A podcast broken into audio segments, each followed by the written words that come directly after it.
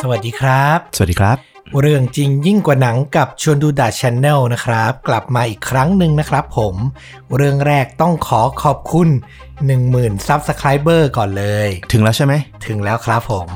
สุดยอดไปเลยขอบคุณทุกคนมาก ดีใจและมีความสุขมากแล้วก็จะพยายามอยู่ตรงนี้ต่อไปให้ได้นานที่สุด หาเรื่องราวดีๆ มาเล่าให้ได้เยอะที่สุดต่อไปนะครับอ่ะก็ใครอยากฟังเรื่องไหนประมาณไหนก็คอมเมนต์กันมาได้เรื่อยๆนะครับสำหรับวันนี้เรื่องจริงยิ่งกว่าหนังเนี่ยเป็นคิวของฟลุกนะครับผมวันนี้เรื่องราวประมาณไหนครับ ๆ เป็นเรื่องราวเกี่ยวกับคดีฆาตกรต่อเนื่องแรกในเยอรมนี อื้อหือเคลมว่าเป็นฆาตกรต่อเนื่องเรื่องแรกเลยเหรอ เป็นเรื่องแรก ๆ ที่แบบถูกถ่ายทอดผ่านสื่อ อืมขึ้นชื่อว่าครั้งแรกอะ่ะ มันต้องมีอะไรให้จดจำแน่ อืม ๆ ทุกเรื่องที่เป็นครั้งแรกอะเนาะ ใช่ นะครับผมอ่ะงั้นไม่ให้เป็นการเสียเวลาเชิญเลยครับ เรื่องที่จะเล่าในวันนี้ก็อย่างที่เกริ่นมาตอนต้นก็คือ มันเกิดขึ้นที่ประเทศเยอรมนี ต้องย้อนไปว่ามันเกิดขึ้นในปี 1920 กว่ากว่า โอ้โห ประมาณหลังสงครามโลกครั้งที่หนึ่งนิดหน่อย ๆใช่ ถ้าจะเล่าบรรยากาศของประเทศเยอรมนีตอนนั้นก็คือ หลังสงครามโลกครั้งที่หนึ่งเยอรมนีเนี่ยก็ถือว่าเศรษฐกิจย่ำแย่ อืม นั่นคือหนึ่งทำให้เกิดการบูมขึ้นของพรรคนาซี อ่า ตามที่เข้าใจ เพราะว่าความภาคภูมิใจของความเป็นชนชาติอะมันลดน้อยถอยลงหลังสงครามโลกครั้งที่หนึ่ง อ่า จนสุดท้ายเหมือนฮิตเลอร์ก็รวมชาติแล้วก็ ใช่ ยิ่งใหญ่ขึ้นมานำประเทศเข้าสู่สงครามโลกครั้งที่สอง ซึ่งสงครามโลกครั้งที่หนึ่งเนี่ยนอกจากจะทำให้เกิดพรรคนาซีในเวลาต่อมาแล้ว ยังทำให้เกิดคดีที่น่าสนใจคดีนี้ขึ้นมาด้วย อืมน่าสนใจมาก เรื่องราวเนี่ยมันเริ่มเป็นที่พูดถึงกันในวันที่ 17 พฤษภาคม ปี 1924 ที่เมืองฮันโนเวอร์ อ่า มีเด็กๆ มันเป็นช่วงฤดูร้อนที่เด็กๆ จะออกไปท่องเที่ยวกัน อืม หนึ่งในนั้นก็คือการเล่นน้ำในแม่น้ำลาย แต่ปรากฏว่าสิ่งที่เด็กๆ พบในแม่น้ำกลับเป็นกะโหลกศีรษะมนุษย์ โอ้ เริ่มแรกมันก็เป็นแค่ความแปลกใจเพราะว่ามันอาจจะเป็นช่วงหลังสงคราม การจะเจอเศษซากของมนุษย์เนี่ยก็อาจจะไม่แปลก อืม แต่ว่าให้หลังอีกไม่กี่วันวันที่ 29 พฤษภาคม พวกชาวบ้านก็ได้เจอกับชิ้นส่วนของมนุษย์อีกครั้ง อืม ตอนเนี้ยเมืองฮันโนเวอร์เริ่มเกิดความแตกตื่นละ ว่ามันเกิดอะไรขึ้นในเมืองนี้กันแน่ มันมาถี่ไป ใช่มันเจอถี่ไป แล้วในวันที่ 13 มิถุนายนหนึ่งเดือนต่อมา เขาก็พบกระโหลกศีรษะของมนุษย์อีกสองหัว เป็นตะกอนอยู่ใต้แม่น้ำ อืม ตอนนี้เนี่ยมันเริ่มชัดเจนแล้วว่า มันต้องมีอะไรที่ผิดปกติไม่ใช่การตายตามธรรมชาติ ซึ่งข้อสันนิษฐานแรก ๆ ของชาวเมืองก็คือ มันเป็นไปได้ไหมที่พวกซากศพของมนุษย์เหล่านี้เนี่ยจะมาจากสถาบันกายวิภาค ที่ทดลองหรือว่าชนสูตรศพมนุษย์ แล้วนำมาทิ้ง อืม ซึ่งอยู่ในเมืองข้างๆ หรืออาจจะมีการอำพรางศพจากพวกโจรที่ปล้นคนเดินทาง อืม อันนี้คือข้อสันนิษฐานแรก ๆ ที่เขาคิดขึ้นมา ก็ฟังดู make sense ใช่ แต่แล้วมันก็เริ่มที่จะมีอะไรที่ผิดปกติมากขึ้นเมื่อเขาพบกระสอบบรรจุกระดูกมนุษย์ กระสอบเลยเหรอ ใช่ อือหือ และเมื่อแม่น้ำเนี่ย เป็นจุดที่ชัดเจนว่ามีการอำพรางศพหรือเป็นที่อยู่ของศพ ชาวบ้านก็ทำการสำรวจอย่างละเอียด สิ่งที่เขาพบก็คือ ชิ้นส่วนของมนุษย์กว่า 500 ชิ้น ที่นอนอยู่ใต้ก้นแม่น้ำ โอ้โห อันนี้คืออยู่ในกระสอบเหรอ อันนี้คือกระจัดกระจายมีทั้งอยู่ที่อยู่ในกระสอบแล้วก็ที่ถูกทิ้ง หมายถึงกระสอบเนี่ยก็คือเจอใต้แม่น้ำเหรอ กระสอบเนี่ยเจออยู่ในพุ่มไม้ซ่อนไว้ทำให้เขาคิดว่ามันต้องมีอะไรมากกว่านี้ละเขาก็เลยทำการสำรวจแม่น้ำอย่างละเอียด เพราะว่าเริ่มต้นมันมาเนี่ยมันคือลอยมาตามแม่น้ำ อืม จากการที่ผู้เชี่ยวชาญได้ทำการทดสอบเนี่ยเชื่อว่าเศษชิ้นส่วนกว่า 500 ชิ้นเนี่ยมาจากมนุษย์ราวๆ20กว่าคน อือหือ และมีอายุระหว่าง 14 ถึง 18 ปี ก็คือเป็นเด็กชายและเด็กหนุ่ม ในตอนนั้นเองเนี่ยตำรวจในฮันโนเวอร์เนี่ยก็เริ่มสงสัยกลุ่มที่เขาพุ่งเป้าเป็นพิเศษคือ 1. กลุ่มรักร่วมเพศ อืม ด้วยเหตุที่ในตอนนั้นอะความเชื่อของคนในยุคนั้น คือกลุ่มรักร่วมเพศเนี่ยเป็นพวกที่อารมณ์รุนแรง อ่า แล้วเนื่องจากศพที่ค้นพบเนี่ยมันคือเด็กหนุ่มซะส่วนใหญ่ ดังนั้นเขาก็เลยพุ่งเป้าไปว่า มันน่าจะเป็นการกระทำของกลุ่มรักร่วมเพศหรือเปล่า ซึ่งจริง ๆ มันก็ไม่เกี่ยวหรอกนะ ใช่ ต้นศตวรรษที่ 19 อ่ะ ความเชื่อเกี่ยวกับเรื่องรักร่วมเพศมันก็ยังไม่ค่อยถูกต้อง ยังถูกมองเป็นเรื่องที่ไม่ค่อยถูกต้องนัก ใช่ถูกต้อง และหนึ่งในคนที่ถูกต้องสงสัยเนี่ย ก็มีชื่อว่าฟิเดริชฟรินฮามัง อืม ฟรินฮามันเนี่ยจริง ๆ แล้วเนี่ยเขาเป็นคนที่ทำอาชีพเกี่ยวกับการค้าขายเสื้อผ้ามือสอง หรือขายอ่าเนื้อสัตว์ในตลาดนัด อืม อีกหนึ่งจุดที่น่าสนใจคือ เขาเป็นคนที่ค่อนข้างเรียบร้อย แล้วก็หูตากว้างไกวเป็นคนที่รู้จักคนทั่วไปทำให้อีกบทบาทหนึ่งคือเขาเป็นสายให้ตำรวจ อ๋อ อืมดังนั้นการที่เขาเป็นหนึ่งในกลุ่มที่ถูกเพ่งเล็งเนี่ย ไม่ได้เป็นสาเหตุหลักที่ทำให้เขาถูกต้องสงสัยอะไร เพียงแต่ว่าเขาเป็นคนที่แสดงออกว่าเป็นกลุ่มรักร่วมเพศอย่างชัดเจนแค่นั้นเอง อืม ก็คือถูกสงสัยเพราะว่าเป็นรักร่วมเพศ แล้วก็รู้จักคนเยอะ ใช่ ว่างั้นเถอะ น่าจะมีโอกาสก่อเหตุได้ง่าย ใช่ และด้วยความที่เขาเป็นคนที่ค่อนข้างหน้าตาดีเนี่ย ก็จะมักจะมีเด็กหนุ่มเนี่ยที่ถูกเขาพาไปที่ห้องบ่อยครั้ง ครั้งแรกที่เขาถูกต้องสงสัยเนี่ยก็คือ มีการหายตัวไปของเด็กผู้ชายคนหนึ่ง ซึ่งพ่อแม่เขาก็ออกตามหา แล้วเพื่อนของผู้เด็กชายคนนั้นเนี่ยก็บอกว่าเขาเห็นไปกับฮามันเนี่ยเป็นครั้งสุดท้ายตำรวจก็บุกไปที่ห้องของฮามัน แต่ปรากฏภาพที่เห็นก็คือฮามันนอนกับเด็กชายอีกคนหนึ่งอยู่ อืม ตำรวจก็เลยทำการจับเขาในข้อหาล่อลวง เด็กผู้ชายที่ยังไม่บรรลุนิติภาวะ แต่ก็ยังไม่ได้ถูกสงสัยในข้อหาฆาตกรรม ก็คือเด็กที่ตั้งใจจะไปหาไม่อยู่ ไม่เจอ แต่ นอน ดัน อยู่ ไป กับ เจ เด็ก อ อีกคน ใช่ อ๋อ สิ่งที่น่าสนใจก็คือ โทษของการที่เขาล่อลวงเด็กเนี่ยทำให้เขาต้องติดคุกเป็นเวลาหลายเดือนอยู่ อืม และหลังจากที่เขาออกมาจากคุกเนี่ยเขาก็กลับมาทำงานเหมือนเดิม อืม แล้วก็ไม่ไม่ถูกต้องสงสัยอีก แต่ว่าหลังจากการที่เขากลับมาเนี่ย เหตุการณ์หายตัวไปของเด็กหนุ่มเนี่ย ก็ทวีความรุนแรงมากขึ้นเรื่อย อ่า ๆ โดยเฉลี่ยแล้วเนี่ยในหนึ่งเดือนเนี่ยจะมีเด็กผู้ชายหายไปอย่างน้อยสองคน โดยส่วนใหญ่เนี่ยจะเป็นเด็กผู้ชายที่หนีออกจากบ้าน หรือมีปัญหากับครอบครัว แล้วก็มาเล่ร่อนอยู่ตามสถานีรถไฟ อืม นั่นส่งผลให้ในที่สุดในเมื่อตำรวจฮันโนเวอร์เนี่ย จนปัญญาละ ไม่รู้ว่าจะหาตัวฆาตกรจากไหน และทางฮามันเนี่ย ก็มักจะให้เบาะแสอยู่เสมอ แต่ว่าก็ยังไม่สาวไม่ถึงตัวของฆาตกรสักทีหนึ่ง หมายความว่าไงฮะ มันให้เบอดแสหมายความว่า เพราะว่าอย่างที่บอกเขาเป็นสายตำรวจ ตำรวจก็เลยเห็นว่าเขาอยู่ในกลุ่มรักร่วมเพศ ก็เลยเหมือนให้เขาอะคอยสอดส่องดูว่า มีกลุ่มรักร่วมเพศคนไหนที่น่าจะสงสัยเป็นฆาตกรบ้าง หมายความว่าเขาเปลี่ยนบทบาทจากผู้ต้องหากลายเป็นผู้สืบสวนโดยเต็มรูปแบบละ จริง ๆ เนี่ยเขาอะเป็นสายให้ตำรวจมาตั้งแต่เดิมอยู่แล้ว นอกจากคดีนี้นะ อืม ทั้งคดีลักเล็กขโมยน้อยหรือว่าคดีต่างๆ ที่เกิดขึ้นในฮันโนเวอร์เนี่ย อืม ก็คือจะมีเขาเนี่ยเป็นสาย อืม แต่ว่าพอคดีใหญ่ขนาดเนี้ยมันไม่คืบหน้า ในที่สุดตำรวจสองนายจากส่วนกลางเนี่ยก็เลยเดินทางมายังเมืองนี้ แล้วก็ทำการสืบสวนในทางลับ อืม โดยพยายามทำตัวเป็นนกต่อ อ๋อ ปลอมตัวเป็น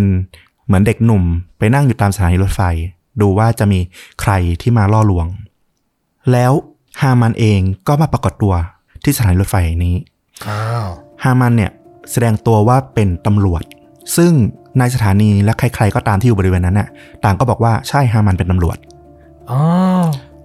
และเขาอ่ะก็ไม่ได้ทำการล่อลวงเด็ก แต่เป็นการพยายามเหมือนดุด่าว่ากล่าวเด็กคนหนึ่งที่แบบหัวร้านแล้วก็หนีออกจากบ้านมา หมายความว่าเขาสวมบทเป็นตำรวจอยู่ที่เนี่ยมานานแล้วเหรอ ใช่ คนทั่วไปแถวนั้นก็เข้าใจว่าเขาเป็นตำรวจหมดเลย ทุกคนคิดว่าเขาเป็นตำรวจจริง โอ้โห ๆ จุดที่น่าสนใจหลังจากนั้นก็เกิดขึ้น เมื่อเขา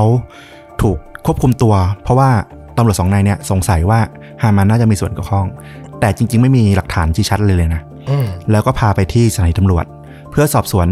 เกี่ยวกับคดีของเด็กที่หนีออกจากบ้านคนนั้น อืม เหมือนเป็นพยานมากกว่าที่จะเป็นผู้ต้องสงสัย อืม แต่ว่าจุดที่เป็นจุดเปลี่ยนเลยก็คือ วันนั้นบังเอิญโชคร้ายของฮามัน มีพ่อแม่ของเด็กคนหนึ่งที่หายตัวไปเนี่ย ได้เดินทางมาที่สถานีตำรวจนี้พอดี ระหว่างที่ฮามันกำลังนั่งให้การกับตำรวจอยู่ในสอนอ อืม และพ่อแม่ของเด็กสองคนนั้นน่ะก็จำเสื้อผ้าของลูกตัวเองที่หายไปได้ ซึ่งบังเอิญมันอยู่กับฮามันพอดี อ๋อหมายถึงเขาเอามันเข้ามาในสถานีตำรวจด้วยเหรอ เหมือนเขาก็สวมใส่เป็นปกติ หมายถึงว่าเสื้อผ้าที่เขาใส่อยู่เหรอ่ะ ใช่ โอ้โห จุดที่น่าสนใจก็คือว่า เขาก็มีการปฏิเสธ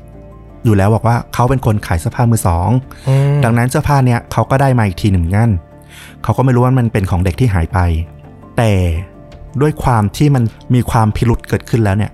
ทำให้เขาอะจากเดิมที่แค่เป็นพยานหนึ่งในที่เกิดเหตุที่อยู่บริเวณรถไฟเนี่ยตำรวจก็เลยเพ่ง แล้วก็สอบสวนเขาอย่างหนักจนในที่สุดเขาก็ยอมสารภาพ อืม คำสารภาพของเขาเนี่ยค่อนข้างที่น่าจะตกใจอยู่เหมือนกัน อย่างที่บอกว่าเขาเนี่ยเป็นผู้รักร่วมเพศ หลังจากที่เขากลับมาจากสงคราม แล้วก็ได้รับการวินิจฉัยว่า มีอาการทางจิตไม่สามารถเป็นทหารได้ อืม ทำให้เขาเลยต้องมาใช้ชีวิต เป็นคนที่สีเทาๆแล้วกันทำธุรกิจที่สีเทาๆ ค้าของเถื่อน ค้าเนื้อเถื่อน แล้วก็ค้าเสื้อผ้ามือสอง ซึ่งอาจจะขโมยมาหรืออะไรแบบเนี้ย หมายความว่าเขาโดนปฏิเสธจากกองทัพ เพราะว่าเขารักเพศเดียวกันอย่างเงี้ยเหรอ ต้องบอกว่าอันนั้นเป็นส่วนหนึ่งเรื่องรักเพศเดียวกันแต่ว่าจุดที่น่าสำคัญคือ น่าจะเป็นเรื่องของความบกพร่องทางจิตใจมากกว่า อืม ต้องย้อนไปว่าฮามันเนี่ยตอนเด็กเนี่ยเขาอยู่กับพ่อแล้วก็ครอบครัวเนี่ยมีพี่ชายน้องสาวหลายคน อืม แต่ปรากฏว่าพ่อเขาเนี่ยเป็นคนที่ค่อนข้างอารมณ์ร้อน อ่าฮะ และทำให้เขาเนี่ยเหมือนปฏิเสธผู้ชายออกไป แล้วก็ชอบไปทำตัวแบบไปเล่นกับเด็กผู้หญิงไปเล่นกับพี่สาวน้องสาวมากกว่า อืม แล้วแม่คนที่ปกป้องเขารักเขาที่สุดในครอบครัวเนี่ยก็เสียชีวิตไปตั้งแต่เขายังเด็กด้วยความอ่อนแอ อืม พ่อเขาก็พยายามผลักดันให้เขาเป็นผู้ชายเต็มตัวเนี่ยก็ส่งเข้าไปเรียนทหารบ้างอะไรบ้างแต่ว่าสุดท้ายแล้วเนี่ยเขาก็ทนต่อไปไม่ไหวก็ลาออก อืม และการที่เขาค้นพบตอนหลังว่าเขาเป็นคนที่แบบสนใจในเพศเดียวกันเนี่ยและสังคมก็ค่อนข้างต่อต้านกลุ่มเนี่ยทำให้เขาต้องเก็บกดแล้วก็ปกปิดหลายๆอย่าง อืม ซึ่งความที่เขาเป็นคนที่ค่อนข้างดูบอบบาง หน้าตาดีแล้วก็ดูเรียบร้อยเนี่ยทำให้เขาไปปลดปล่อยอารมณ์ ด้านความรุนแรงเนี่ยในทางอื่น อืม เขามักจะล่อลวงเด็กผู้ชายที่อยู่ตามสถานีรถไฟ ที่ไร้บ้านหนีออกจากบ้าน หรือมีปัญหากับครอบครัว ด้วยเหตุผลว่าเด็กผู้ชายกลุ่มนี้เนี่ยไม่มีที่พึ่ง และอีกอย่างหนึ่งก็คือ ถ้าเด็กผู้ชายกลุ่มนี้หายตัวไปอะ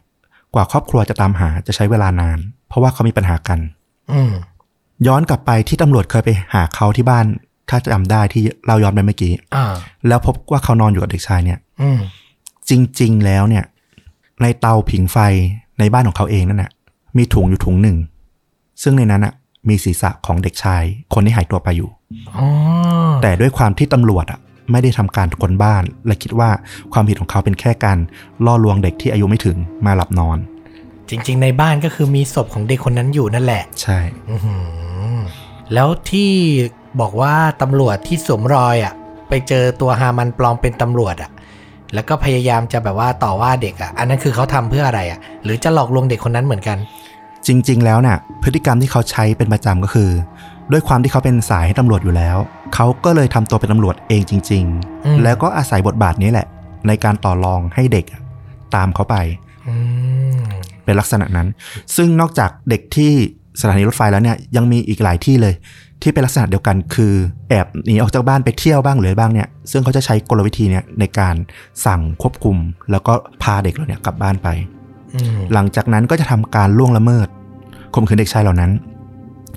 ทำการคล่อมตัว แล้วก็กัดไปที่ลูกกระเดือก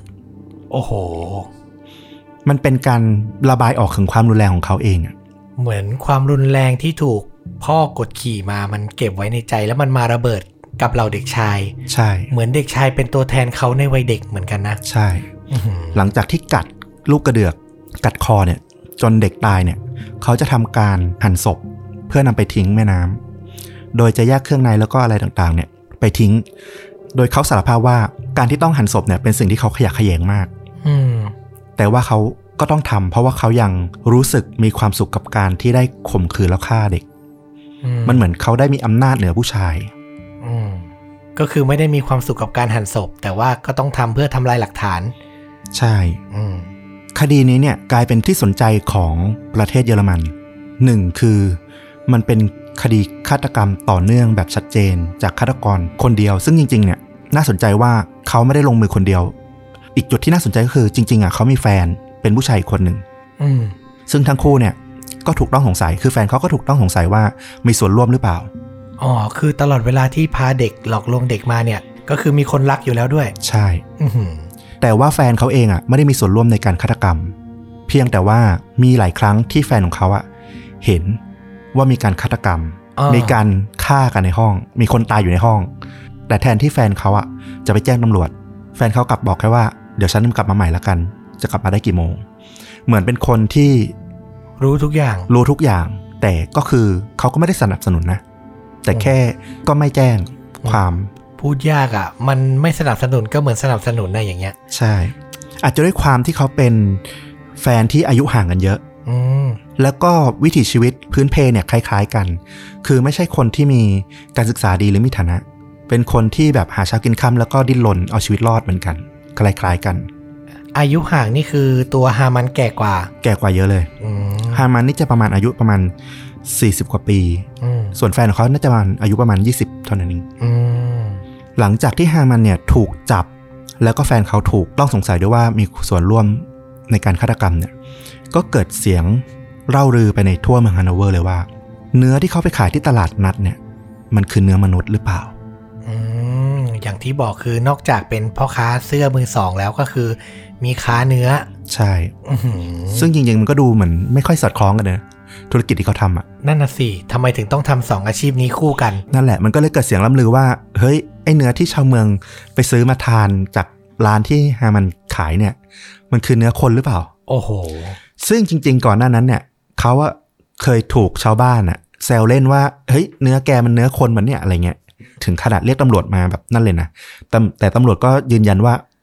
พิสูจน์ดูแล้วนี่มันเนื้อหมู อ่า แต่ก็นี่แหละสาเหตุนี้แหละ ด้วยข่าวลือนี่แหละทำให้ฮามันเนี่ยได้รับฉายา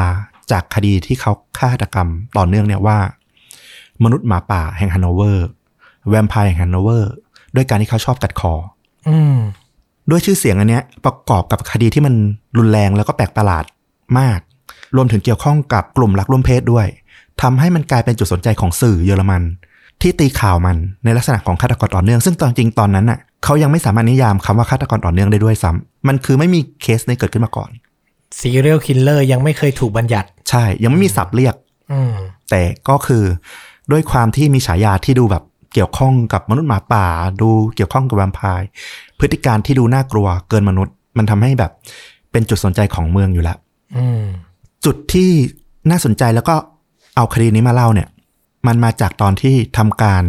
พิพากษาเขานี่แหละ อืม ในการพิพากษาเนี่ย